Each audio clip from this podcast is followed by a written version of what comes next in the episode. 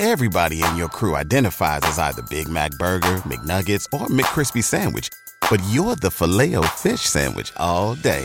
That crispy fish, that savory tartar sauce, that melty cheese, that pillowy bun. Yeah, you get it.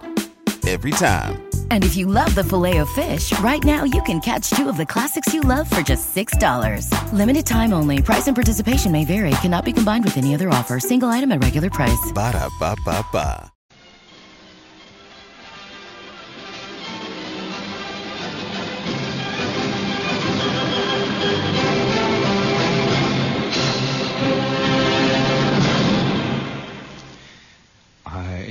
Impossible to believe, really, in a way. I, I'm sitting here looking out over the river.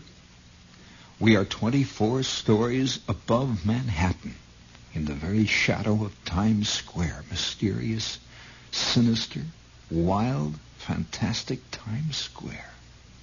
Where on the one hand you can buy an inedible taffy apple, you can look at a movie that cost seven billion dollars to make, you can look at a gigantic sign that guarantees that you can get a suntan without moving out of the range of your television set. You can sit right there on your duff, drink your beer, and be tanned in three hours. And you can buy a, a hat that looks like the top of Donald Duck's head with two great big orange ears and a big flapping orange bill out in front. And you can have your own name inscribed in mother of pearl, mother of pearl thread right over the bill. Frank L. Watanabe fantastic. And I'm looking out over the river, that old Devil River. And I can see hanging there like a low, sullen cloud, I can see the lost continent of New Jersey.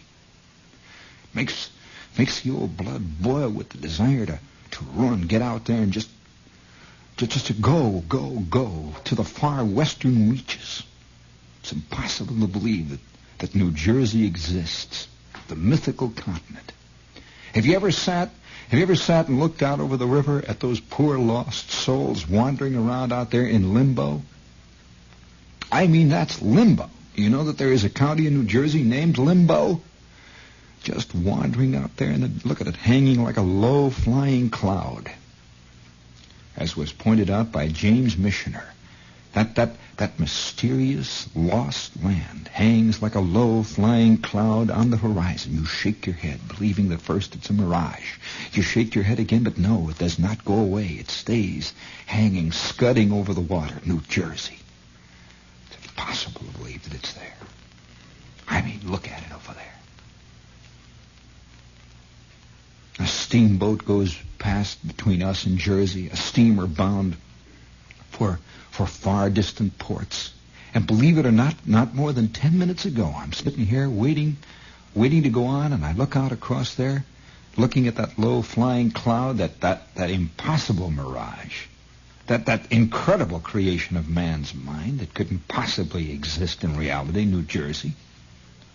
And between me and New Jersey, believe it or not, a Chinese junk sailed upstream on the Hudson. Went right past us here flying all flags, that high stern reaching up to the sky, a beautiful thing. And sailing downstream with this great big old steamer moving on. And between between us and, and New Jersey, there was a moment of reality and a moment of a moment of beauty and a moment of, of poetry. By George. You'd hardly believe it. Look at it hanging over there. It's incredible. Incredible. Incredible.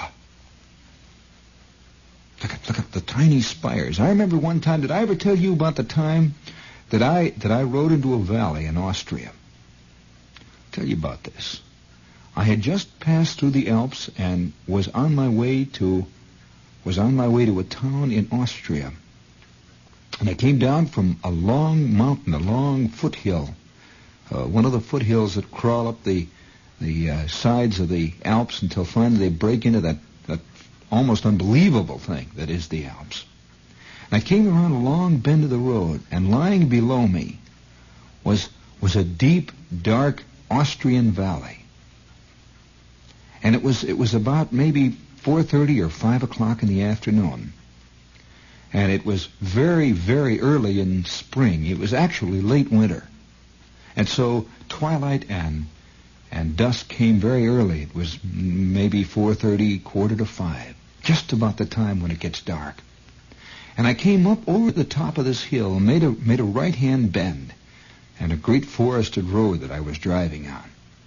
And below me lay this valley that reached on and on. It must have stretched for, oh, oh, it's hard to judge, maybe 15, 20 miles. It, it kind of faded off in the distance.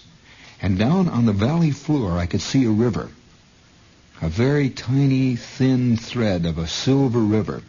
One of the ancient four-letter rivers, by the way. Almost all the rivers are get, have four-letter names for some reason or other. The, the, uh, oh, I can name dozens. Lots, the, the uh, Avon, the, uh, well, one of the most interesting of all the rivers that I've seen along in that area was the uh, Isar, the ISAR, that goes on up through Bavaria and reaches into the mountains. And these, these are flat, low, beautiful rivers. And way down below, I could see that silver ribbon. But the thing that made it what it was, at that instant, at the very instant, was that all around on the hills, the sun had set. And the sun had already set down below in the valley. It was dark. It was dark down there. It was already nighttime. And where I was, it was still daylight, just that, that beautiful golden purplish haze of daylight. And on the edges of the hills all around me, it was still daylight. And on the far side of the hills, which I could see on one slope, it was still broad daylight. The sun was beaming in, and it was a golden day. And you could see the, the green trees crawling up the side with the shepherds and the sheep and all moving on down into the valley because it was night, and they knew it. But down below, it was dark. And I could see a few little lights. But I could see that silver stream of the river because it was catching the reflection from the sky and reflecting it back up to me. And it was it was a sight that, that, that it was it was the kind of thing that you say this is it's it's a mirage. It's a, it's an illustration. It's an illustration of a fairy tale. And you, you can understand why fairy tales were written the way they were written by the people who lived in that. As you know, most of the fairy tales came from Bavaria. Uh, Hansel and Gretel, uh, the great Black Forest tradition, and the, the tradition of, of Heidi and, and the Alps. Because it's an unbelievable world most of the time. And, and the people there wander through it as though they themselves, having lived there all their lives, don't believe it either. Just like the New Jerseyites, wandering through that great low-lying fog that stretches on either side of the ribbon of reality, the turnpike, as the solitary travelers look forward from one Howard Johnson to the next. Out there in the darkness, you solitary travelers, out there beyond the swamps lie the natives, wandering in their strange native dress, the New Jerseyite mooing occasionally. I remember once in a while, I used to, years ago, when I, when I had a, I used to do the show from Carteret, New Jersey, late when I was working late at night. And I would get off the main highway, off of the turnpike. You'd be surprised what lies there. And I would see the occasional shy, roguish eyes of the natives peering at me from the from the gorse bushes that line those long pebble pebble-strewn reaches of road that exist out there beyond the swamp. And I would drive along, and I would try to. Uh, I remember time and again when I would stop the car, and I would lure them close enough to photograph them. And I would, some of them even got, at one point, two or three of them got so they would eat from my hand. It's a wonderful moment. I would sit, and if you sit quietly, don't make any fast moves, you know, no fast movements. Don't, don't make any loud, sudden noises. If you sit on a log or you sit on a fire hydrant, say in Hackensack, you sit on a fire hydrant long enough and quietly enough, don't move. They, you, you will find that they will, they will begin to come. You, you'll see them. At twilight especially, which is the feeding time. And, and you see them come down uh, into the, into the light. And just, just be very careful. And you'll find, you'll find that, that, that, well, as I, as I said, you know, it, it's a low-lying cloud hanging there. It's impossible to believe, but it's there. It's impossible to believe. It's like it's like one of the great you know one of the great problems that faces mankind today. And oh we have billions of oh problems. Oh problems. You know you know as a as a race I, I have a feeling that in the end since problems and troubles are becoming the great burden of the American. You know, you know why why the rest of the world seems happier than America? It's got somebody now it can blame everything on. You see, and, and, and we are history's patsy right now, no matter what happens. If it rains three days too long in Abyssinia, the uh, Americans, they are playing with the atom bomb out there. That's what's doing that. And everybody feels happy because you can blame somebody. If, if a river overflows in a South American province somewhere, here the, the, the Americans, they are playing with the atom bomb there, some of the Americans. You notice I make all of them vaguely Middle Europa accent. That's just foreign accent. That doesn't mean Argentina, just foreign accent. And and the point being, you see, the rest of the world is, is walks with a spring in its step now. It has discovered a doll into which you can stick pins. And, and we are natural pin, being naturally loving type people who want to be loved more than I feel, along with Clifford Odets, I feel strongly that we should get rid of the eagle as as the national emblem, and we should get ourselves a nice, friendly cocker spaniel as the national emblem with great big eyes, big round eyes, looking up out of the, the flag, and all he's saying, and, and instead of saying, um, uh, you know, the, the, the scream of the eagle is a fierce scream in the valleys. Oh, I mean, we, we're not eagles. I mean, you're not an eagle. Of course not. Jack Paar, he's not an eagle. I mean, of course not. What we need is, is, is, is a nice, big, fluffy Saturday Evening Post cover type black and white cocker spaniel, you know, with big brown liquid eyes looking up from our flag, and underneath it the motto, which should be our new national motto, please love me. Just love me. and, and uh, you see, uh, a person like that is a natural patsy. He is going to get uh, he's going to get a swift kick in the slats every five minutes when he turns around, or even when he doesn't turn around. They'll turn him around. Say, turn around, clunk. Every time things go bad, you kick that. In every office, there's one guy who says, please love me. Every office, believe me. And he is the one who has the biggest welts. He is the one who gets the size ten and a half right in the right place all the time with the hobnails. I mean, he is the one who constantly gets it.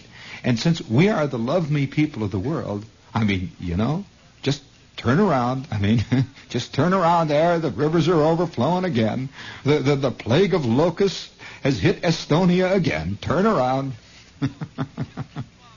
and, and, we are the. Oh, but of course, this is. We, we must be honest that always throughout history there has been a patsy.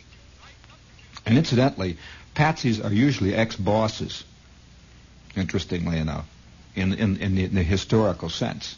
Uh, England became a patsy, you know, for a long while, and suddenly they were taken off the hook. Everybody was mad at the English.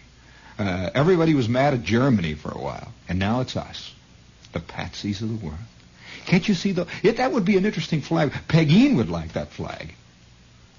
I mean, either that or a soft, cuddly kitten on our flag. That would make a nice flag for America, you know. A little soft, cuddly Siamese kitten with, with big liquid eyes looking up. Please love me. Just a little dish of cream and I'll be happy. And speaking of big, fat, round, glowing, warm, liquid brown eyes and spaniels that just sit quietly hoping to be loved, this is WOR, AM and FM, New York, right here in the middle of the Big Apple. All right, you got any business there, Don? Come on, let's just... Oh, I care not. I stand athwart the bulwarks I stand atop the barricades, and I shot an arrow into the air, and I care not where it landed. you know, one of those arrows, and into my into my into my bow I shall put this sling. Here it comes, my Filter George. blend makes the difference in taste. Yes, in cigarette taste, the big difference is filter blend, and only Winston has it. Winston tastes good like a cigarette should.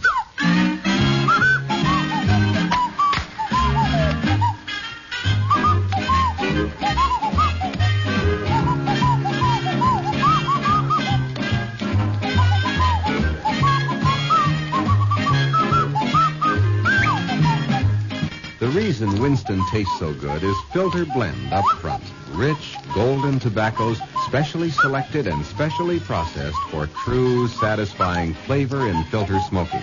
So remember, it's what's up front that counts. Try Winston for flavor.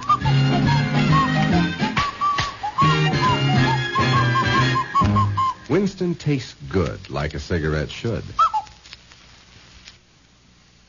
Just please, I mean, hello, hello. Just please love me. That's, that's all. That's all I need is just a little love. Will, will someone please call and just say, we love you. Just, we love you. you know, and speaking of the problem of love, speaking of, I wish I had, I wish I had some, some, uh, hey, Jan, I'll tell you what you do.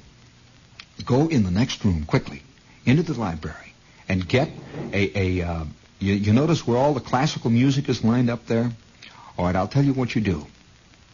Go in there. Do you know how to look in that file cabinet there? I'll tell you what you do. You go in there and get the. Uh,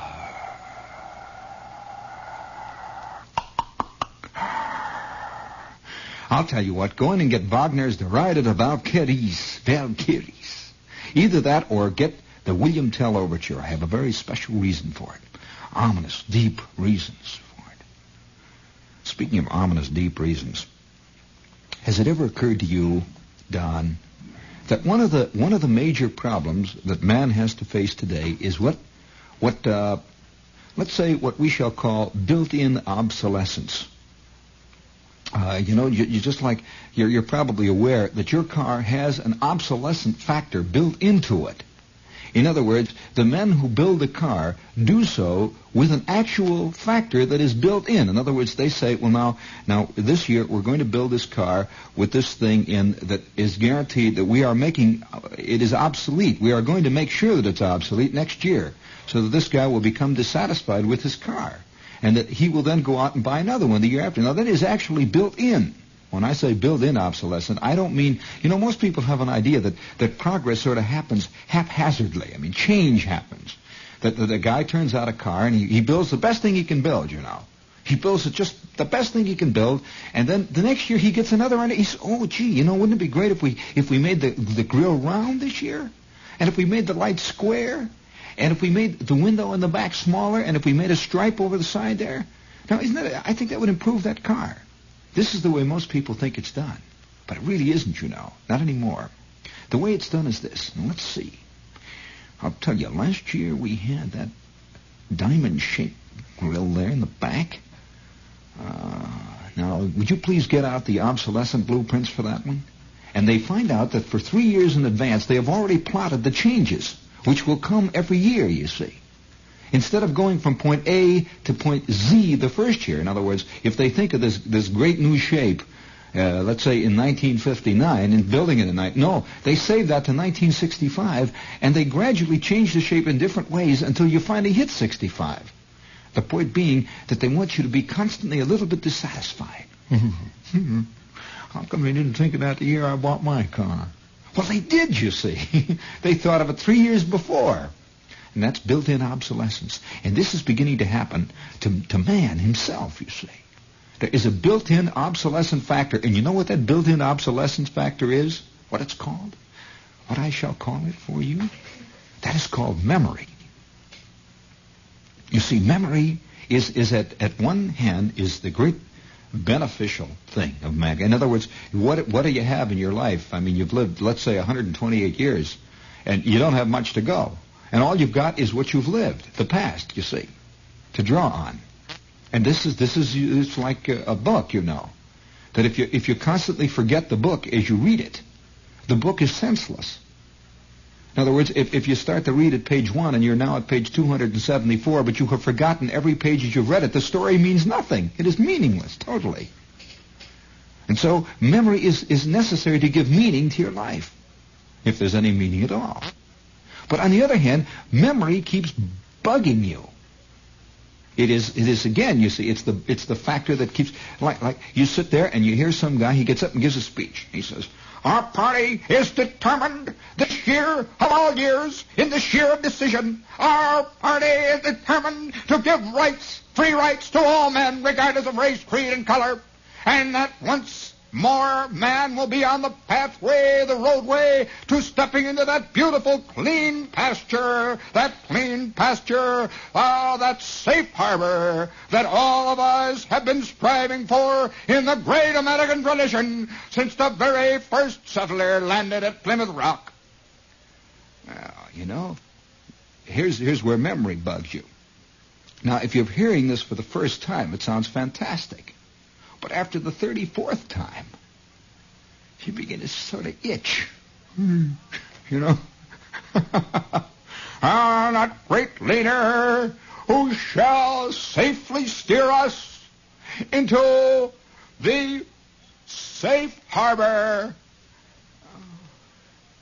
You begin to itch, you know. You can see yourself sailing into a safe harbor with the leader at the helm pointing the, I am here.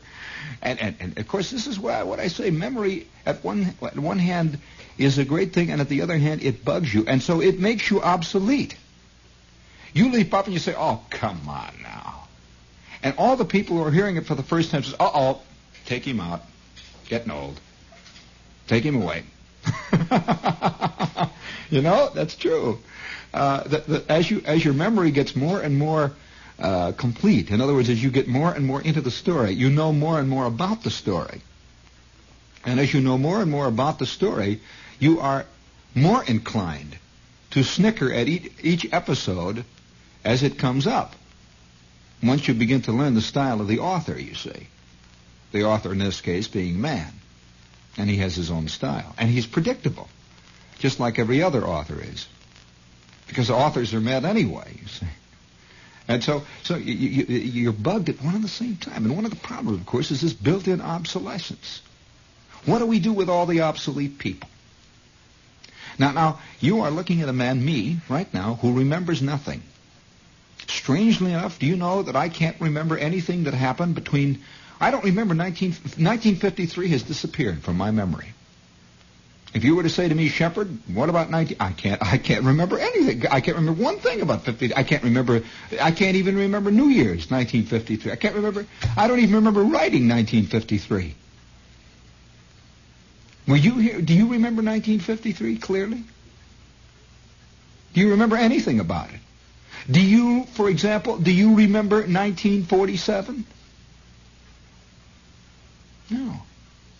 I have no memory. I remember nothing. Which makes me a perfect 20th century man. I realize that I could very well be a man of the hour. And the minute I begin to remember things, I'm in trouble. I mean, I, I can tell I'm in bad trouble. Like like many times, I sit in sales meetings or, or, or various other gatherings of, of the of the of the of the optimistic plan of international believers, and I sit in these in these meetings. I go to all kinds of meetings, luncheon meetings. And it's getting to be like a great, a great organ sound all the time in my ears. Everyone is going to plan a big thing for next season. Everyone has a big, big deal going on. And I've heard the same time, and I, I never see the big deals happen. You know? I've sat here, I've gone to all the cocktail parties that introduce all the new models, that introduce all the new big plans. Operation Dynamic which we're going to begin the 1st of September. And Operation Dynamic, and then I, I raise my hand and say, well, what, what, what happened to uh, Operation uh, Happy Happy? I mean, Operation Happy Happy. Well, that was the last crowd that were here. and each operation, you see, uh, kind of fades off into the darkness. Now, I know that a large number of people are saying, probably listening, saying, well, what is this guy talking about? Because I notice one thing that's interesting. Most people lead lives of a, of a straight line nature.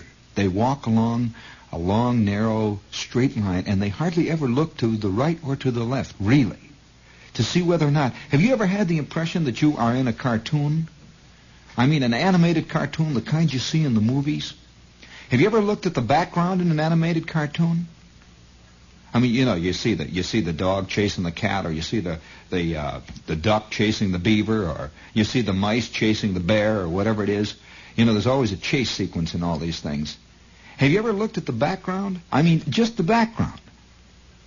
Well, you'll find that it's the same background going past all the time if you look carefully. The same tree they keep passing. They keep passing the same rock. They keep passing the same ponds. Well, look carefully at the next one you see. Have you ever had the feeling that you sometimes are involved in that same thing, that you might be a character in an animated cartoon, and you were running like mad, and you were passing the same rock, the same tree, and you're involved in the same chase sequence? That, that either you are the mouse chasing the rabbit or you are the rabbit chasing the bear. And then it always turns around, you know, in any one of these things. That the bear suddenly gets, he gets the upper hand and he chases the rabbit for a while. And then the rabbit chases, and if you'll notice, every one of them ends inconclusively. That you see the two of them running like mad over the hills and dales until finally they disappear in the distance. But nobody catches anybody, really, in the end. Which is as close to real life as you can get.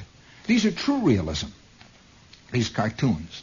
Much closer than, than say, something that Montgomery Clift and, and uh, Elizabeth Taylor. You know, you get this feeling that Elizabeth Taylor Montgomery they come together in the end.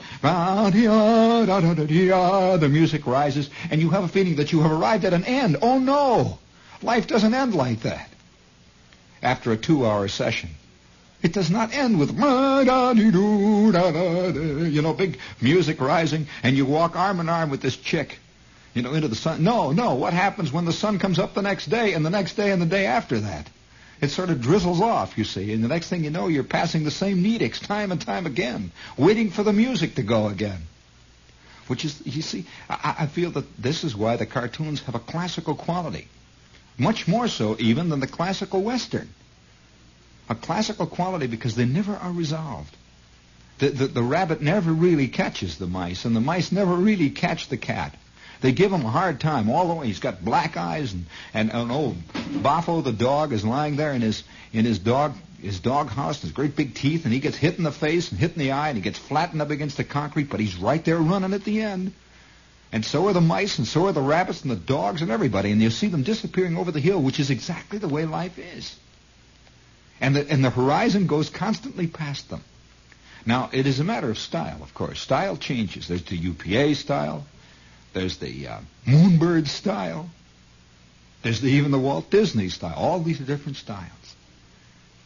And they seem to be living, but they're all living the same life, still chasing over that same horizon. Now, now you can you can parallel the changes of style with the changes of time in man's existence, his history. Sure, we don't dress like an 18th century man now. I mean, the houses look different from 18th, but the same life, you see. The same scurrying, the same chasing over the horizon and disappearing in the distance, completely unresolved. And so, so Beowulf stands up there with his great big old shaggy skin hanging all around, and he swats down the giants and the monsters. He's involved in the same thing, just different style. See? Well, one of the problems, of course, is this built-in obsolescence. I would like to make a modest proposal, a la Charles Lamb. Have you noticed that the littoral is becoming littered with obsolete people? I mean soreheads and curmudgeons. Guys who keep leaping up and saying, now come on, will you cut it out? It's getting worse and you know it. I mean, nothing's happening good. I mean, you're just saying that. I mean, these are, these are getting to be very bad people to have around. So I would like to make a suggestion, a modest proposal, and I want to go on record as, as, as having said, I will stand by this completely. If you hear this on any comedian's LP from here in in, he got it here. If you hear it on the on the Ed Sullivan show, spoken by a friendly comedian who sits on a who sits on a stool and talks on the telephone, he heard it here first. I am making a modest proposal. And I think you'll see immediately the efficacy of this proposal. I propose that all the obsolete people Particularly, you know, one of the great problems we have today is, is used presidents. I mean, what do you do with a used president? I mean, a man who has risen to the rank of president is at the very peak. I mean, he's at the peak. Where do you go from the peak? You can't go higher than that. And it's sad to see a man actually past his peak. You know an ex-president has passed his peak. He has to be. I mean, it's like an ex-saint or something. He's an ex-president. He, you can't go any higher. You can't. Uh, I mean, you can't be an ex-god. And here is an ex-president. What do you do with an ex-president? Now, each one of us, you see, we can stand each other because we always have the vague suspicion in our minds that our best day is coming. You know, the guy said his best. You don't know that his best day is gone. You see, we can hide it, but not an ex-president. When you are an ex-president, you are an ex-president. But an ex-president, it's like an ex-chairman of the board.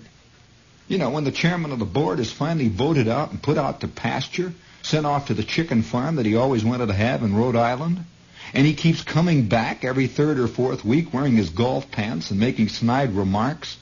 When he sees the sale charts and he walks up and down by the water cooler wearing his green eye shield. When, when he's just come back from his trip to Europe three days early because he wanted to attend the stockholders meeting and he makes those silly remarks. I mean, you know, what do you do with an ex-chairman of the board? How mu- you can't go any higher, see, so I have a modest proposal for the obsolete people of our world. A modest proposal that I want you to consider for the ex-presidents, for the ex-chairman of the boards, and for, and I'll tell you another crowd. What do you do with an ex-big leaguer? I mean a really ex-big leaguer. I mean, where could Babe Ruth, where, you see, Babe Ruth, after Babe Ruth stopped hitting the home runs, he was a broken man, you know. Uh, uh, uh, he's embarrassing to have around, you know. Babe Ruth, after Babe Ruth stopped hitting the home runs, he was a broken man. You know, he's embarrassing to have around. You know, really. This is a fact. You know. I mean, I, I remember one time I'm sitting in a I'm sitting in a in a gas station, in a gas station, mind you, in Ohio. A miserable, rotten little gas station. They had one of these little little uh, dirty glass cases full of old candy bars and, and vulcanizing kits and it smelled like old oil, you know. It was one of these, just a little old crummy gas station that still had hand-operated pumps, you know. Ah, oh, ah, oh, ah, oh, and it snorts the old gas into it. I am sitting there, believe it or not, I am sitting on a box talking away an afternoon with an ex-home run slugger of the National League who was not, he did not own that gas station. That's the sad part of it. He was just working there. He was working in a 43rd rate gas station. I'm not going to tell you his name. It doesn't matter, you see, because that's the embarrassing part of it. Everybody wants to know who it was. Because, you, you see, you, you want to be in on the wake. And, and anyway, I began to have the feeling that X, that, that, that the, that the built-in, the obsolescent feature is a terrible thing in man. Now with cars, you know, the old dream how would you like it if the car that you had all your dreams in, that you thought, yeah, I mean, your whole dreams were poured into this automobile was to come back and haunt you? That car. And come and drive around and look at, look, and drive right up your driveway and look at you. And you're sitting there in your new 1961 swept wing model and that, that old 1947 Dynaflow type, the one that, I mean, the fantastic car that you poured your dreams in, would come and look you right in the eye with its poor old seal beam headlamp dimming It's what happened to us. Looks at it. You remember? I remember when I was important to you. And look at you now. And this poor old thing. You see, the thing is that what that makes the automobile a beautiful de- depository of dreams is that we can throw it away. And so we take these old cars, and out there in that fabled Never Never Land, that lost continent of New Jersey, that lost Atlantis, there is a there is a, a, a great field of acres and acres. And you know what they do out there, Don? They burn all the old dreams of mankind. All the last year models are burned and crushed and banged out of, so that they can't come back and haunt you. But we can't do that with people. Well, I mean, you know, Western civilization and all that, we can't do that. So I have a modest proposal. Here it is. Are you ready to listen to it? I'm going to warn you, first of all, that I am aiming this at idealists. If you're not an idealist, get out of here. I am aiming this at people who have a deep love of mankind and the dignity of man. And that our new leader will safely guide us into a harbor of... Oh, excuse me. I, got off the subject there. I, I, I insist, I insist that women and children leave. Because we are dealing with a real problem here now. And all men know more about this than, than the women and children do because women are never obsolete, nor are children. But men, oh boy, do they become obsolete and do they know it. Every man I know is an ex-second baseman. Every man I know remembers when he could make a pivot play eh, of one kind or another. Every man I know m- remembers when he could move with feline grace through the jungle, carrying that mitt loosely, ready to make that, that, that hard, sharp fielding play at short. And I'm, of course, using the terms allegorically. I know, son, you don't play baseball, but it's another game we're talking about. Okay. I have a modest proposal. I propose that all ex-presidents, immediately upon becoming an ex-president, let's say the afternoon after the inauguration of the new president, that at proper ceremonials, at a proper reverent time, that the ex-president be completely encased in bronze, the way we encase baby shoes. Completely encased in bronze to be immortalized and memorialized forever. How much higher can you go than to be a bronze statue? And then you see all the ex-presidents. That would dispose of a lot of problems. It, dis- it disposes of the, the convention after problem. I mean, it's very embarrassing to have an ex-president show up at conventions. Believe me.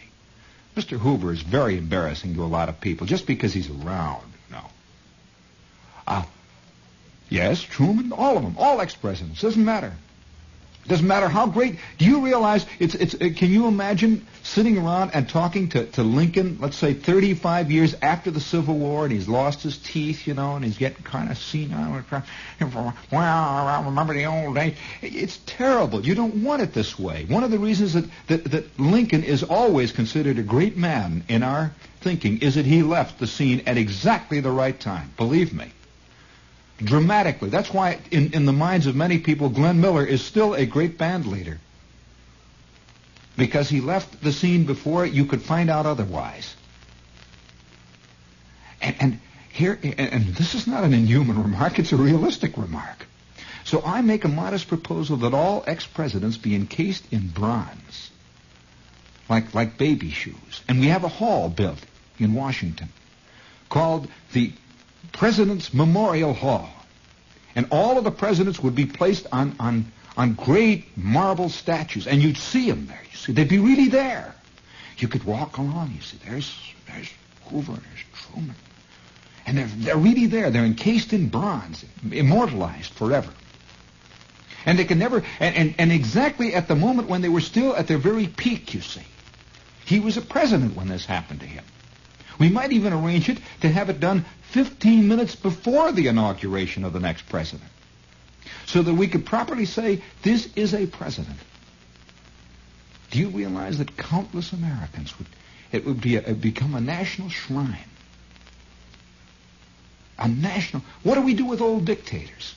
Poor old Perón wanders around, you know, he says, ah, the old days, the old days. It's very embarrassing to see an ex-dictator, really. Terrible embarrassing thing. And, and historical figures could submit themselves, you see. Immediately when they become, you know, when, it, when it's quite obvious that, that you know, there's just no way to go now any longer. It's just all, you know, you've been at the top. They could, they could, they could automatically, they could automatically be submitted to a board. There would have to be an international board. I mean, I mean, Winston Churchill, you know. I, I can think of countless men who, Pétain, Pétain is a superb example. Poor old Pétain, who was a hero in World War I, a great French hero, lived to become quite the opposite. And if, if somewhere right along that line he had been encased in bronze, never would have happened. And a hero would have remained on and on and on and on. Can't you can't you imagine? Can't you imagine? Up at, let's say let's say General Motors. Let's say uh, oh, let's say the International Watanabe Widget Corporation of North and South America. A gigantic corporation that for years has been the kingpin in the widget industry. An old C.M. Avery Widget, a tough man who pulled himself by his bootstraps out of the mire, the mediocre mud of civilization, who rose to create an entire empire, is now getting a little dotty. And so one day they decide that C. Avery is going to be put out to pasture. And they call him in, and they give him a solid platinum watch. They give him a solid platinum putter. They give him a solid platinum 38-foot Chris Craft. They give him a solid platinum scroll. And then they lead him into the next room and encase him in bronze. I mean, it's beautiful. And it's, think of the problems it solves. And, and, of course, we could have our lesser shrines. The innumerable uncles and aunts who long since have outlived their usefulness to mankind. The, the innumerable, you know, you know what I'm talking about, of course. And we could, we could all have our little lesser shrines. Now, this is uh, Aunt Teresa here.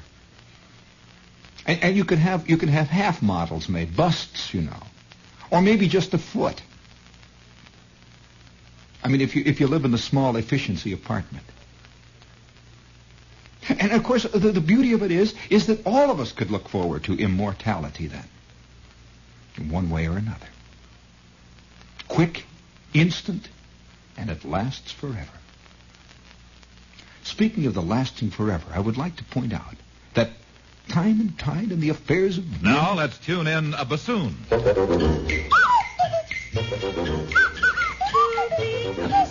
A beer must be icily light. Icily light. With true lager flavor. Precisely right. Precisely right.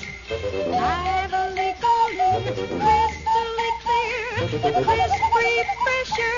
Crisp refresher. Ballantine, Ballantine beer. The crisp kind of light with true lager flavor. That's the crisp refresher Ballantine beer.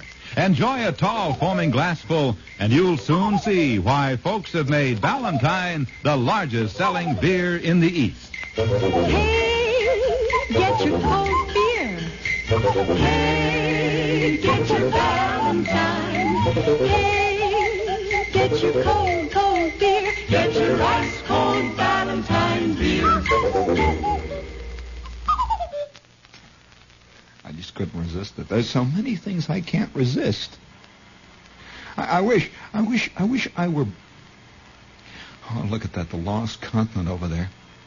The, the reason I was reminded of, of Austria is that as I sit here and look out the window, I can see the, the spire of a church reaching up into that gray, gray cloud that is the imaginary land of the Munchkins. WOR Radio, your station for news.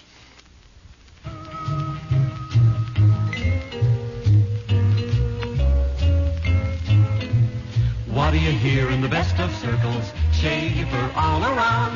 People all about. The pleasure doesn't fade. After one or two, You get that first beer pleasure. each beer through. That's why you hear in the best of circles. Schaefer all around. The pleasure of Schaefer doesn't fade after a glass or two. Your last one's just as rewarding as your first. Schaefer gives you all the pleasure of the first beer, every beer through. The pleasure doesn't fade. After one or two, You get that first beer pleasure. each beer through. That's why you hear in the best of circles. Schaefer all around. This is WOR AM and FM New York, an RKO General Station. At the time tone, 1 p.m. James McCarthy reporting. For up to the minute reports, keep tuned to this station. Now the news. Well, the dark horse presidential candidate of the Republican Party, Nelson Rockefeller, moves into Chicago today for a meeting with his backers. Richard Rendell is at Chicago's Midway Airport with Rocky's welcoming committee, so we'll switch to you, Richard, for that story. Here at Midway Airport, Chicago, there is great activity and excitement. That's because Governor Rockefeller of New York is headed this way. Lots and lots of Rockefeller admirers are here. They are milling about, carrying banners which read, Draft Rocky, who else but Nels, and the like. Governor Rockefeller comes here to promote the platform proposals he and Vice President Nixon worked out in New York last night, and this crowd is all for him. This is Richard Rendell reporting from Midway Airport, Chicago. Now back to James McCarthy in Washington. More news in a moment. Reach for your partner. Swing to the right when the music stops. Give her a light. L&M has found the secret that unlocks the flavor. Unlocks the flavor. Unlocks the flavor. L&M has found the secret that unlocks the flavor. In a filter cigarette.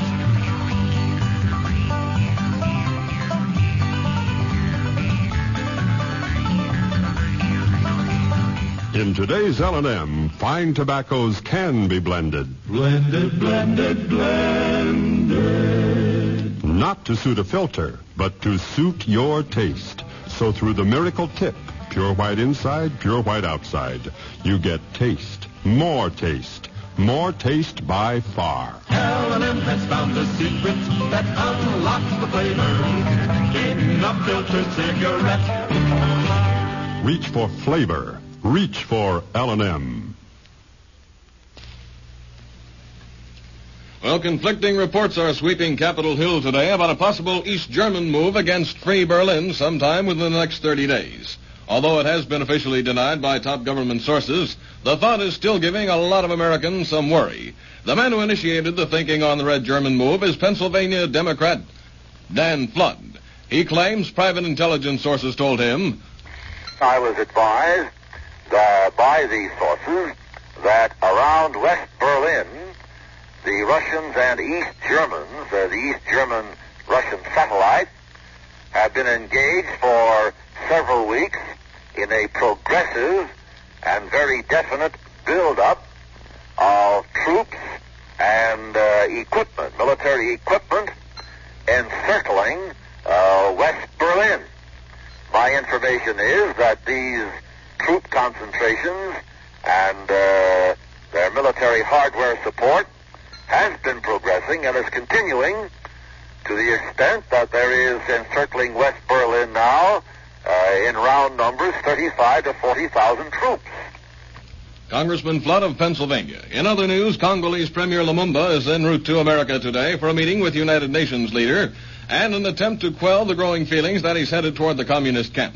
Belgian troops, meanwhile, have pulled out of the Congo capital amid derisive cheers from Congolese onlookers. At the same time, UN soldiers who are replacing the Belgians started fanning out through the hinterlands where most of the mutinous Congolese soldiers are hiding. The latest word from the Congo came from a UN official there who said that in his mind the Congo as a modern republic has fallen apart at the seams. That's the news. James McCarthy reporting. Signs are everywhere. Let me tell you, they are everywhere. Man, you know, as he walks through the valley of the veil, as he walks through this great vale of tears, he begins to learn a little, little something about living, you know. He begins to observe the signs and the portents. He, he, he sees the moss growing on the sides of trees, and he can hold up his finger, and he can detect which way the wind is blowing. Oh, yeah. He can detect which way the wind is blowing, and it is blowing in many directions now. Everywhere. Everywhere, the great tidal wave of history is beginning to engulf us. Things are sneaking up in the darkness behind each and every one of us. Every one of us. No question about it. For example, I read a letter that comes from a very simple burgher, a simple citizen of Queens.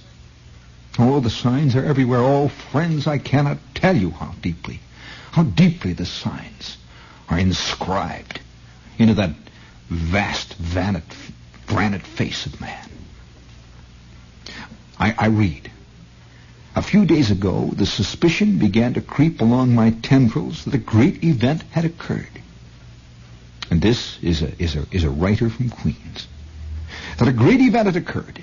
One very fine morning as I was as I was cooking myself in the sun, I noticed several very muscular, tightly built birds digging their subsistence out of my back lawn.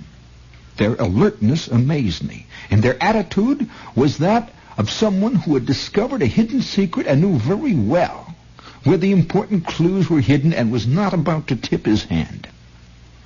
One would have expected one of these creatures to stand up on a rock and announce that he had solved the mystery of existence while standing at attention. Intrigued by this bird, and being of a curious nature myself, I proceeded to find out what species it was from my bird book. I decided after looking over all the pictures and reading all the descriptions that it could be only one kind. But the ones I had seen were nevertheless drabber than the book variety. I closed my book with doubt and uncertainty. And I left the matter rest there until today. Upon observing three more of these birds, there is no longer any doubt, no longer a shred of doubt. Just a few minutes ago, three birds paraded before my window. One a metallic green, as seen in the book. The other two were drab brown. I had seen these before. Yes, Mr. Shepherd, today we must celebrate, or perhaps we must go down on our knees. The starlings have come to Forest Hills, and they're bigamists, too.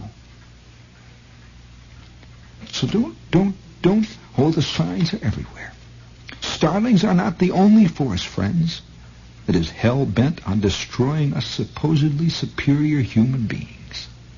I quote, Oh, everywhere there are things that are planning, making preparations. And it's not just Americans, it's all of mankind. I now quote from, from an item that came from the Philadelphia Evening Bulletin, a paper that sits somberly like a large toadstool overlooking the Schuylkill River. Please, Don, if you will, if you will, another force hell-bent oh, As mankind embattled, mankind faced once again with the realization that he is not alone in the universe, that there are many forces, indescribable forces, that are bent upon his eventual destruction. Alert! Mankind, alert!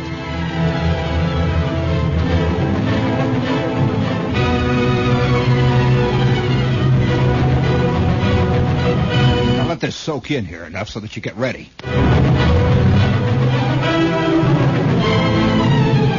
I will award the Brass Figli bronze oak leaf palm if it can tell me whose theme song this was. No, no, no. There are forces on all sides of us. We are in battle.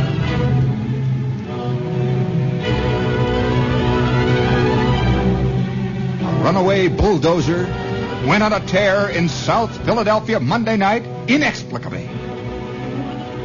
But met its master momentarily in Patrolman Paul Rawlings. Patrolman Rawlings leaped aboard the snorting, clanking machine and rode it down like a champion bronco buster. But by the time Rawlings found the right button, the bulldozer, in solo performance, in a rampaging, roaring scene, had chewed up three manhole covers, 200 yards of new curbing, and a couple of Philadelphia traffic poles. One great slash across the city of Philadelphia. Rawlings and his partner Frank Barone were headed south on 10th Street in their red car in pursuit of an automobile speedster. When suddenly, get the scene.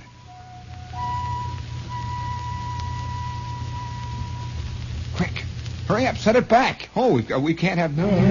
That's it. Hold it now, hold it. Hold it now. Now I'll give you the cue. Uh, hold it. Now, now set it back. Now, now, now set it back. No, no, no. Set it back to that point. All right. Now get the scene. They are driving along 10th Street. Driving along 10th Street. They're, they're pursuing their duty. When suddenly, out of the darkness, out of the darkness loomed a monster. Smoke belching from its exhaust. Its diesel exhaust. It weighed 16 tons. It was lumbering along all by itself in reverse apparently having been started somewhere by perhaps heat traction. Rawlings crawled up onto the bulldozer's cab. He pulled levers. He screamed for help. Help! Help! Radio! Headquarters for help! And the 16-ton monster plunged along, knocking down lampposts, chewing up curbs, manhole covers flying in the air, until finally, after 200 yards of this, the machine all by itself stopped.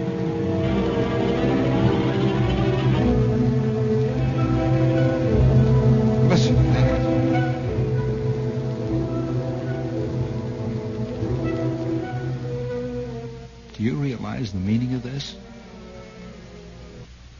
A monster came out of the darkness, chewed up 200 yards of curbing, knocked down three traffic control poles, stoplights to you, threw seven manhole covers in the air, and then That's what I wanted all along. Give me that.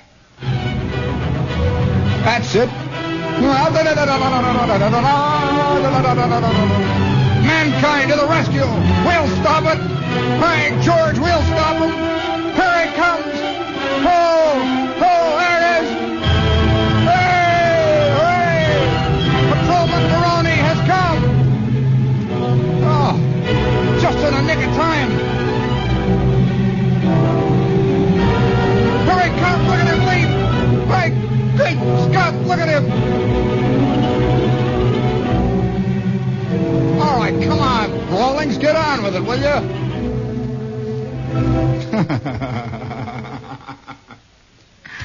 oh, I mean that is a thrilling. I Could I? That, that's a wild piece of music, you know. Uh, R- Rossini threw everything he had in it, and and uh, give me give me that one big boom. Do you? I, I will award you. I'll tell you. Since wait, in just a minute. Hold it. It's cue it up now. And hold it there. That's the place I want it. Now I will award you. Of course, they never. Yeah, they played this part on the show too. Can you find the part that goes brum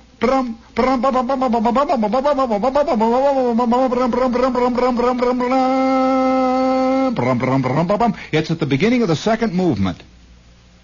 See, you'll find you'll find that the first movement goes along. It's a quiet pastoral movement. It's describing the Swiss countryside, incidentally, in case you're interested. And it's the opening. Yeah, just look for it, Don. You'll find it in there. You mean you've only got one record? Only one record? Oh, that's got to be in there.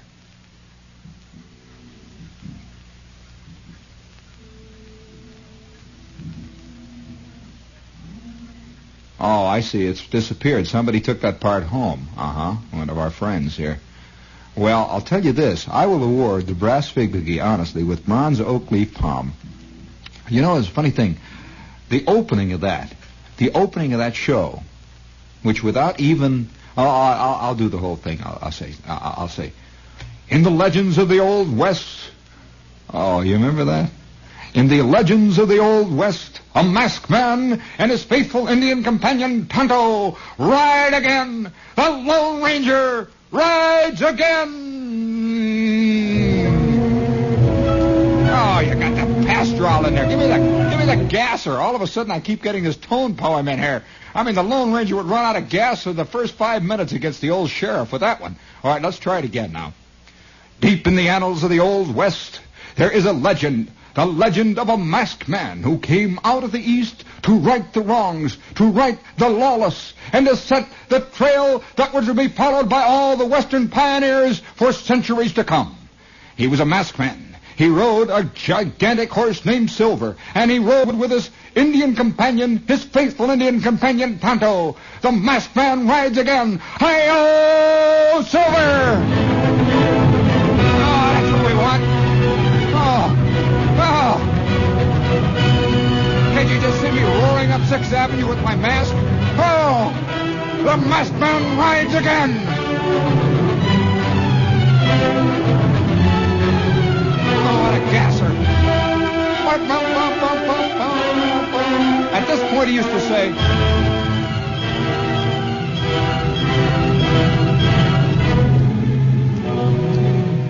Tonight's adventure starred Brace Beemer in the role of the Lone Ranger. Remember, kids, try Silver Cup. The next time you hear, Hi-yo, Silver! Away! Boy,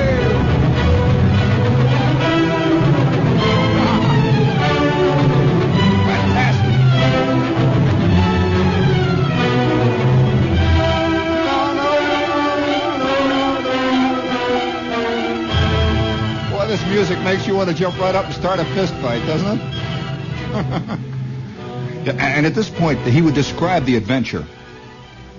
He would say, Sheriff Frank Conroy was having difficulty with onrushing, oncoming veterans of the Civil War who had moved in their lawless way into the Old West, rampaging, making the West a cesspool of sin and vice. Frank Conroy was at his wit's end when the lovely, and then he describes the sheriff's, the sheriff's daughter, when his lovely daughter Miriam was suddenly spirited away from the ranch house. And that night there was a knock at the door. Who's there? Who's there? Who's there? I'm the masked man. You remember the mask? And, and the, the sheriff used to always say, Masked man, we don't tolerate masked men in this country. George, get it, go, pin his arms behind him. There, masked man, we'll take that mask off of you. Here, Tonto, Tonto, here, quick, quick. Boom, boom, boom, boom. Silver!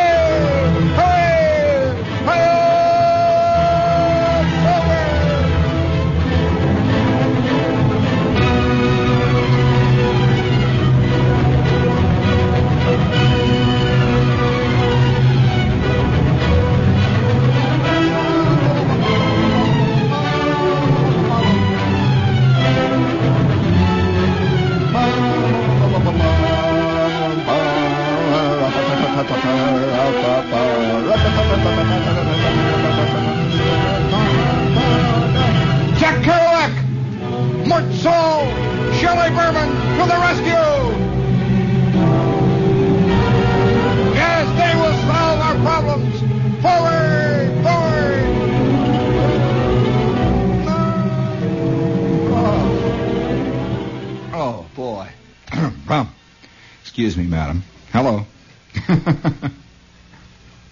Couldn't help it. I mean, you know, you get carried away by being carried away. Uh, speaking of uh, faithful Indian companions, this is WOR, uh, AM and FM, New York. And uh, we'll be here until, oh, you know. I mean, you know.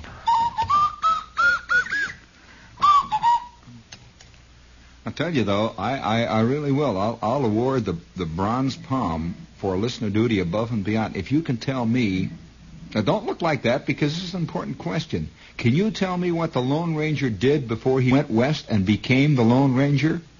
And why did he wear a mask? Aha. What kind of an American are you? Kimosabe. Can you tell me what kimosabe means? Kimosabe. He said, Kimosabe, me tanto. Me tanto, faithful Indian companion, Lone Ranger. Me tanto. And he used to say, Tonto, hurry to the town, disguise yourself as a collie dog, look into the window and see whether or not the sheriff is preparing to put together a posse to drive the rustlers out of the South Forty. I'll wait here. Hmm, ugh, ugh, Kimosabe. oh, I owe silver away. I owe. Speaking speaking of coming to the rescue, we have with us today the electronic workshop. And then if you've been if you've been having the, the, the, the troubles that people constantly have with the electronic equipment in their home, and I'm not talking about. Please don't think that your your vacuum and your iron are is ele- You know, people think anything they plug in is electronic. No, no, no, no. I mean things like television sets. I mean things not, not but things like hi-fi is what we deal in. Things like preamplifiers.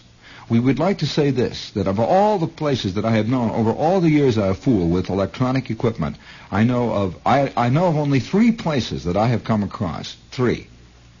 And two of them are not in Chicago, are uh, not in New York. Two of them are in Chicago. Places that I know where you can really take some equipment or buy equipment and know that the guy you bought it from is going to be there the next week and you can argue with him. You don't argue with a catalog. Very few guys have successfully done it via order blanks. Believe me. I'd like to point out that the electronic workshop is the one hi-fi place that I know of in a long way that, that will stand behind its equipment and will make it really worth your while for coming down to buy, you know, to buy from them. It's, it's worth going there in a lot of the intangible ways. First of all, you, you save money to begin with. Many of the things that they sell down at the workshop are much lower in price than in other places around town. But this is beside the point.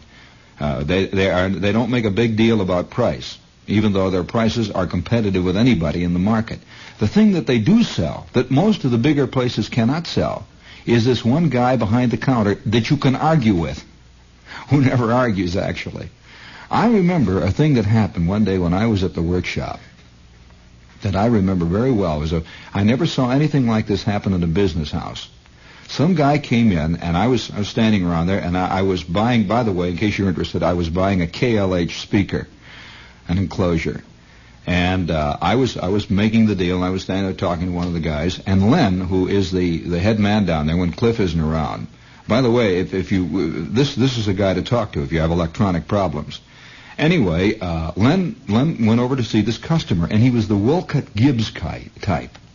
You know what I mean? The, the, the, the, the genteel New Yorker reader type who prides himself on not knowing anything about the modern world, the technicians and the, the whole business. I just turn the knob, you know, and the music comes out. This sort of thing. And he takes a great pride in saying that he can't drive a car well. And we have a, this is a kind of an inverse snobism, you know, of people who, who pretend they can't drive, who can't work anything. Anyway, What's the matter, Jan? You look very, very, very bored or something. Uh, this this guy was that type, tall, thin, with white hair, and that look about the eye. And he says, "Well, he says, I, I'd heard that if you buy a, a good pickup cartridge, that, that the music will be much better." And uh, he had read an ad for a cartridge that costs around forty-five dollars. It runs to about fifty-five or sixty installed. And Len was talking to him, and believe it or not, Don, this is a fact, he was talking him out of buying this cartridge because he was telling him the obvious fact that with the equipment that he had, this cartridge was completely out of line. It would be like buying racing tires for a 1936 Ford. You know, you just don't need it. Uh, it's just silly. It's it's uh, it's impossible to use. And so it's honest. It's like buying a four hundred dollar electron microscope for a, a kid who's three years old and he wants to look at butterflies. And so he he says, uh, "I heard that this was a very good pickup, a very good pickup, a good instrument. I'd heard this somewhere." And Len was saying, "Look, uh, sir, uh, really, uh, this would be a waste of your money to do this." And the man could not understand it. He felt that somehow he was being taken now because the man would not take his money. And the easiest thing that Len could have done would be say, all right, fine, wrap it up, pump 45 dollars, well and installed, yep, take it away. He could have done this. And that is, by the way, what 97% of them do. Knowing full well that the poor guy's going to, you know, is going to be useless. And so he wound up selling him a $19 ceramic cartridge, which was perfect for what his use was, and installing it free. The guy had this his his cartridge head there, you know, it was a plug-in head, and all all Len did was install it in five minutes and give it to him, and he went out, and he suspected, I could see all the way out, that somebody had given him some kind of a bag. He'd only been saved forty dollars, you know. And th- it's this kind of an operation, and I would suggest that if you are planning to buy any electronic equipment, Harman Kardon. They have they have the, the whole line of, of the, the magnificent Harman Kardon FM AM tuners, the, the new stereo tuners, the ones that, that are, are set up for the new multiplex systems. Have you seen any of that system work? That new FM system? Well, well, this this is really something to see. And if you're looking for a good tuner to listen to AM and FM, I would suggest you go down to to the electronic workshop. They have a great big display of used equipment too. But the number to call if you have problems with your hi-fi equipment or you're afraid that you, you don't want to commit yourself, call Gramercy 30140 and ask them, you know, just ask them what kind of a system they can put together for what you can afford. And by the way, the midsummer is this is the period to buy electronic equipment. Believe me, hardly anybody buys hi-fi equipment at this time, and so hence you you get a much better deal both as a trade and as a as a as a cash buy. You'll find this to be very true in all of the hi-fi places. Wait another month and a half or two months, and you're right in the middle of the big buying rush again. You know, hi-fi has become a cycular thing. Are you, are you aware of that? It sells in cycles like cars, and this is the time to do it. Gramercy 30140 26 West 8th Street in the village. It's the electronic workshop. Can't you just see Len coming in with his soldering iron red hot, and your your your your your preamp has has blown up, and they say, "Here he comes! Hi-yo, Silver! Len to the rescue! The electronic workshop is here again!" That takes care of that buzz once and for all.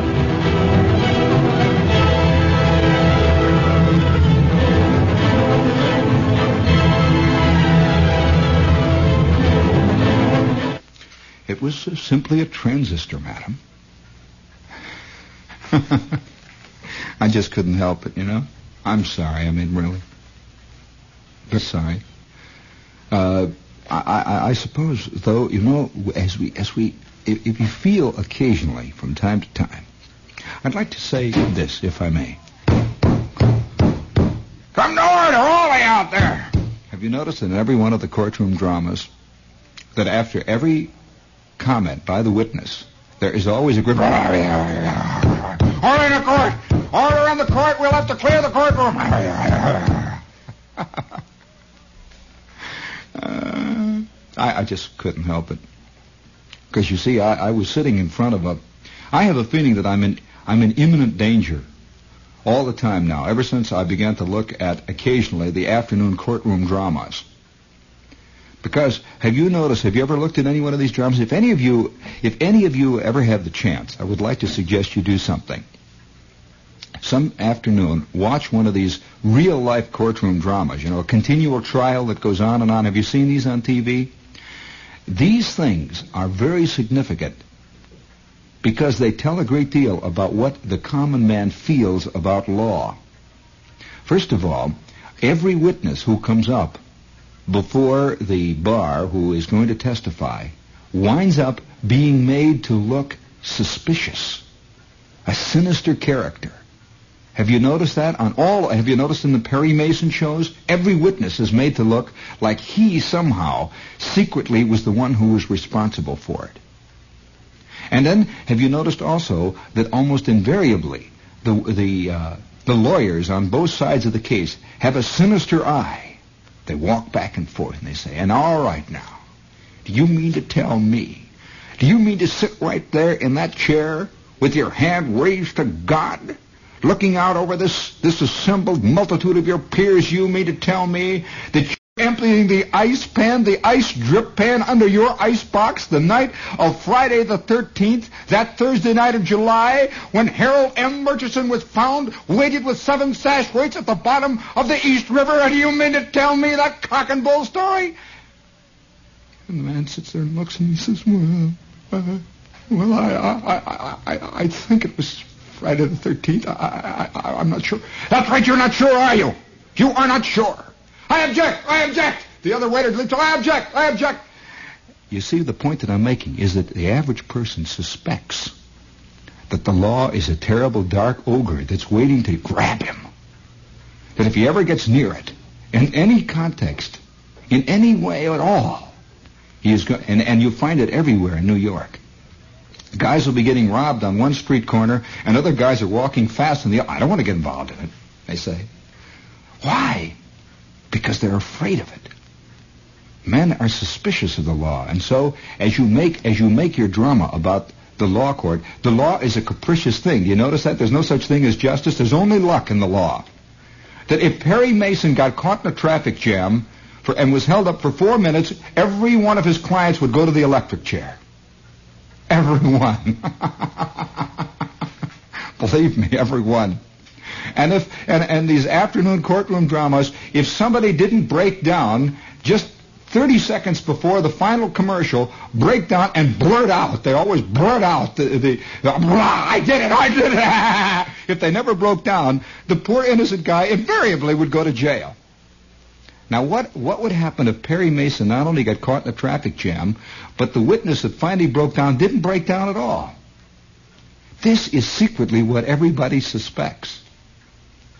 And everybody suspects the law of Chicago. That's why millions of people secretly believe that Caryl Chessman not only was not guilty of anything, for 56 different times when he was brought in, he was railroaded every time. It's this deep suspicion everybody has of the law. And it's a fascinating thing to watch. When you say, I'm sitting there watching this courtroom drama and I'm really beginning to sweat. Any minute now, you know, if a, if a cop walks over and asks me what time it is, I, I, I, I, I don't know, no, I, I, uh, time, time. Uh, what, what would you say? What time is it, sir? What time is it, sir? Time. You know, time. You have a watch. What time is it? Uh, uh, um, five minutes to five minutes. Uh, five minutes to seven. Five minutes to seven. Let me look at that watch. It's ten minutes after seven. Uh, uh, uh, light's bad. Uh, come with me. Come with me. Ah, I, I, I, no, I, I want to call my lawyer. Lawyer, you will not lead a lawyer where you're going. we all have the suspicion. You know, isn't this true? There's a great deal of truth, you know. And you see it in the popular drama. You really do see truth about the secret, the secret fears that all of us have are in the popular drama, not the serious drama. Never the serious drama. Because this is self-conscious. It's the day-to-day pouring out, uh, the, the, the soap opera life. These are the secret worlds. Speaking of secret worlds, those of you who have become involved in reading The Village Voice are very much aware of the fact that The Village Voice is a kind of secret world. You, you know what I mean by secret world? That, that it is it is a complete world, all of its own, and and it's it's a world that really is, of course, there's no sense in, in trying to separate one world from the other. You know, one of the one of the most amusing things that I hear all the time on the radio is, and now in the world of news, the world of news. I mean, do I live in the world of news? And then three minutes later, the, guy, the same guy will say, and now in the world of sports. I mean, do the guys who live in the world of sports also live in the world of news? In other words, does the second baseman for the St. Louis Cardinals, is he under the same pressures, world pressures, as I am since I live in the world of, of what is it, you and me? Do you live in the world of news, you know? But, but the world of the Village Voice is, is, in the essence, the world of all of us. But it's, it's the side of the world that hardly any of us ever see. It's, it's the world of ideas. It's, it's the world of, of people who want to say something, and even if they often say it badly, what they say is quite often important. And many people say nothing in the Village Voice superbly. You see? which is another interesting thing. And, and, and, and I found that the ones who say nothing, the better, the best of all of them are the ones who invariably become famous. But that's just, you know, that's all side issue. But it's, it's a beautiful show. I, I look at the Village Voice as a constantly passing show. Uh, it really is. This, this paper has, has reported and recorded all kinds of things, and it's constantly referring to its past and it's referring to the future. And in just a few years, it has become one of the most important international newspapers in America. It is read widely all over the world, you know. In fact, more people probably read it in Paris than read it in Queens. sadly enough. Uh, sadly for the people in Queens, I might point out. And if you would like to, and the only way to know about the voice is don't don't pick it up on the newsstand or read one one issue. I mean, it doesn't do you any good. It's like reading one page out of a book and deciding whether you like it. Because the voice really is a continuing thing. I would suggest you pop for $3 for a subscription. And if you don't, I'll, I'll tell you this, that if you don't like it, if after you get this paper for six weeks, you just call them up and say, I, I, I don't want, I don't want the paper anymore, send me my dough back, and I know they'll do it. But this, this just doesn't happen. You become hooked. Give them a call at are you right? Now, now listen, don't call here. People keep calling here. It's Watkins 4, 4669. Give them a call right now. I mean, give, it's, it's, Secret World editor is on duty at this moment. He, he, uh, he reports on, you know, and now for news from the secret world, here is uh, Watkins 4, 4669 in New York. And you can reverse the charges. In fact, they, they want you to. So no matter where you're calling from, Philadelphia, the lost continent, no matter where you're calling from, just reverse the charges and they'll pick up the tag. And they'll send you a bill and you're in business. It's Watkins 4, 4669, $3 for a year, the Village Voice. WA4. And, and while we're on the subject of the voice and the village, right down the street from the voice, just around the corner and a couple of little jogs over, the village, you know, is a, is a solid little community within our community is Yin and yang. Yin and yang, which I believe is one of the one of the finest, one of the finest Oriental restaurants in, in these United States. As a matter of fact, one of the gourmet magazines recently, as we've pointed out to you many times, uh, designated the Yin and Yang restaurant as one of the five top Oriental restaurants in the East. In fact, they said what they said was in the entire United States, but that's playing it pretty big. Even I won't claim that. But it's a magnificent restaurant, and they are open Saturday night. They're open Sunday. They have a bar. They're open seven days a week, and it's a great place to go for lunch. Uh, if you if you are a businessman type and you go out for lunch, you will find that Yin and Yang is a, is a really interesting place to take somebody where, where the prices aren't high and the food is magnificent, and they'll, they'll really dig it because it is unusual. Uh, they're open every day at 12 noon, and they close about 10 or 11, or sometimes as late as 1 and 2 o'clock in the morning. They're open usually after the theater. You will find them open tonight after the theater, for example. It's Yin and Yang at 82 West 3rd Street. Yin and Yang, the old Chinese philosophy of dark and light and sweet and sour, which is embodied in their food. Yin and Yang. And uh, that, uh, well, I'll tell you one thing that they do specialize in. They specialize in northern Chinese food. Uh, most places that you eat in what we generally call a Chinese restaurant, uh, most of them have southern Chinese. But this is a, a kind of a combination of Polynesian, northern Chinese, southern Chinese, all sorts of, of interesting stuff. Yin and Yang, 82 West 3rd Street. And above, above anything else, ask for their chicken wing appetizer. I mean, I mean, being a wing on a chicken. I mean, being a wing on a chicken. You know, there's a funny thing about about that, that, that whole mystique. That whole mystique of, of, of food. Have, have you noticed that in our time, food and eating food has become a major social event? A really major social event? I mean, this is the social event of the day. I mean, even if you're just sitting at your desk and eating a sandwich, somehow it's a social event. It has become a moment of importance. And, and you walk up and down the streets on the, on the east side of New York and you realize that one of the major industries in this town is the lunch industry. Now when I say, I don't mean food industry. I mean selling lunch. The whole business of lunch. The mystery, some of these places have rotten food, but they sell lunch. And I mean lunch in the sense of the credit card. They sell the whole business, you know. The whole. You know that I know some guys who, who don't even wear hats or coats, but will not go into a restaurant unless there's a check room. Mean, you see, you see the point of what I mean about, selling lunch? I remember one time, I mean, speaking of, of uh, eating, and since this is a, a habit that all of us have been trying to break, I'm sure. Did I ever tell you about the guy I met in Chillicothe, Ohio? There's a, uh, there is a guy in Ohio who has not eaten in over 25 years. He broke himself of the habit of eating. Seriously. Say, you know what he does? No, you know what he does? How, how, he, how he gets, he drinks water. He says there are minerals in water. He drinks well water. It has iron in it, you see. It has iron, it has uh, sulfur, it has calcium. He drinks a lot of well water, and he breathes deeply.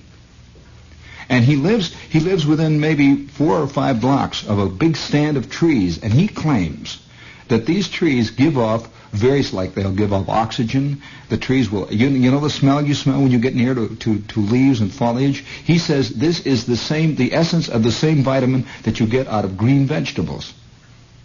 It's there. And so he breathes deeply. And once in a while for dessert he goes down and stands in front of the planter's peanut shop and breathes.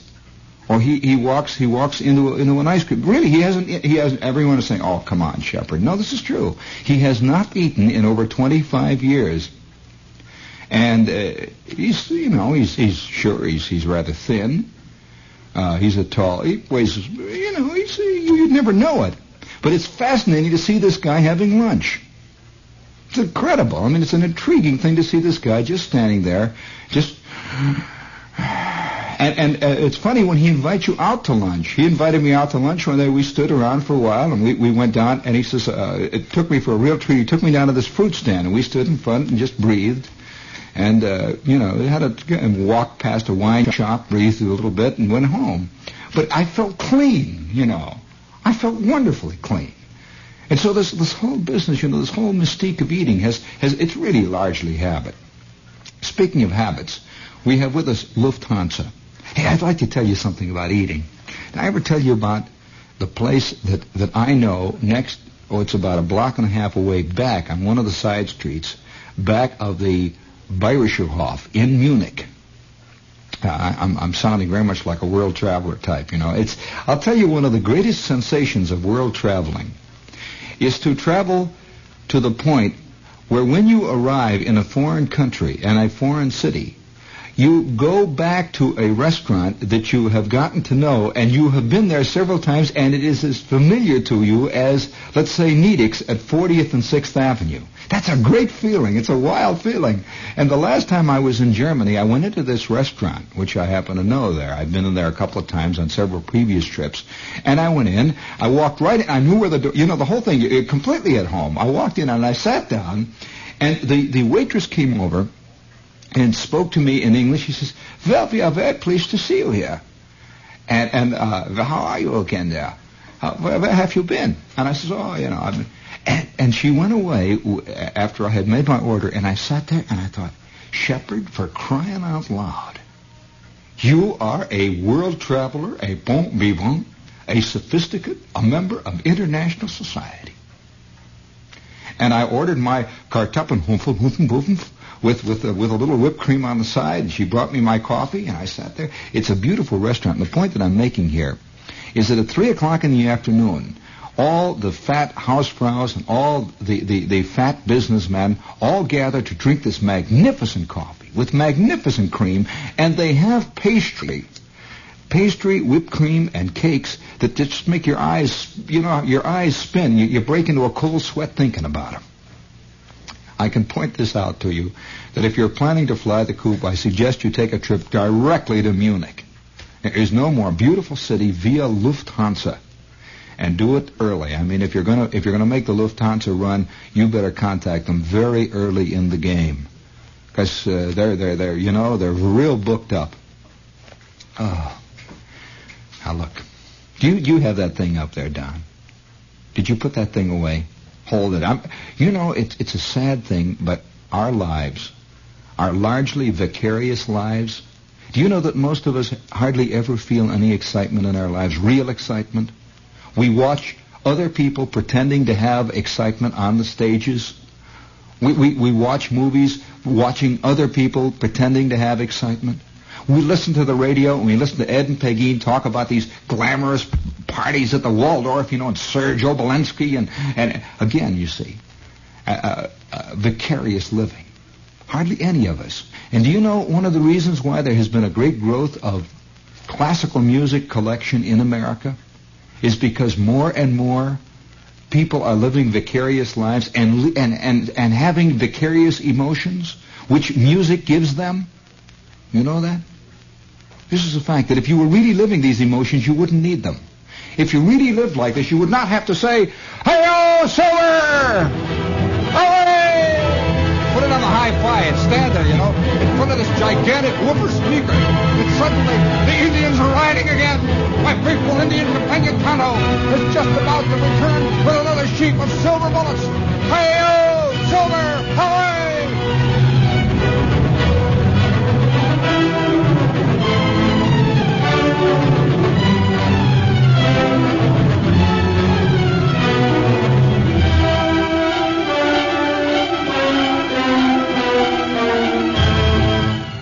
Never, never. Let's let's use that as a theme today, Don. Come on. Never in the annals of the old West was a man so equipped, was a man so ready, a man so willing indeed to ride out, to to to. Come on, let's go! Hey, Silver!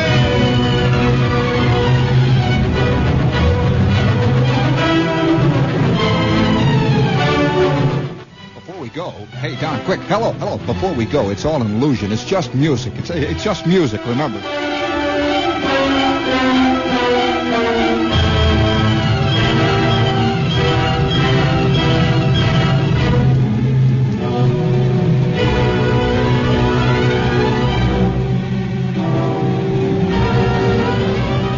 Is there a rancher's daughter listening who is being who's being given a hard time by the, the sheep herders anywhere?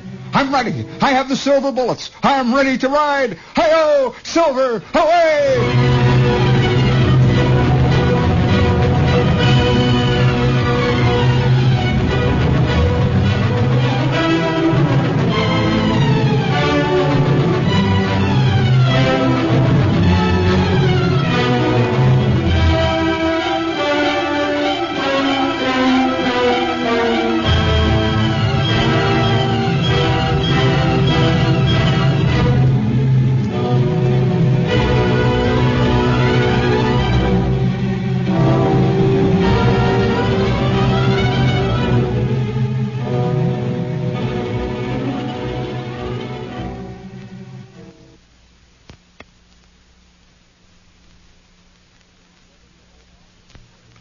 This is WOR Radio, your station for news.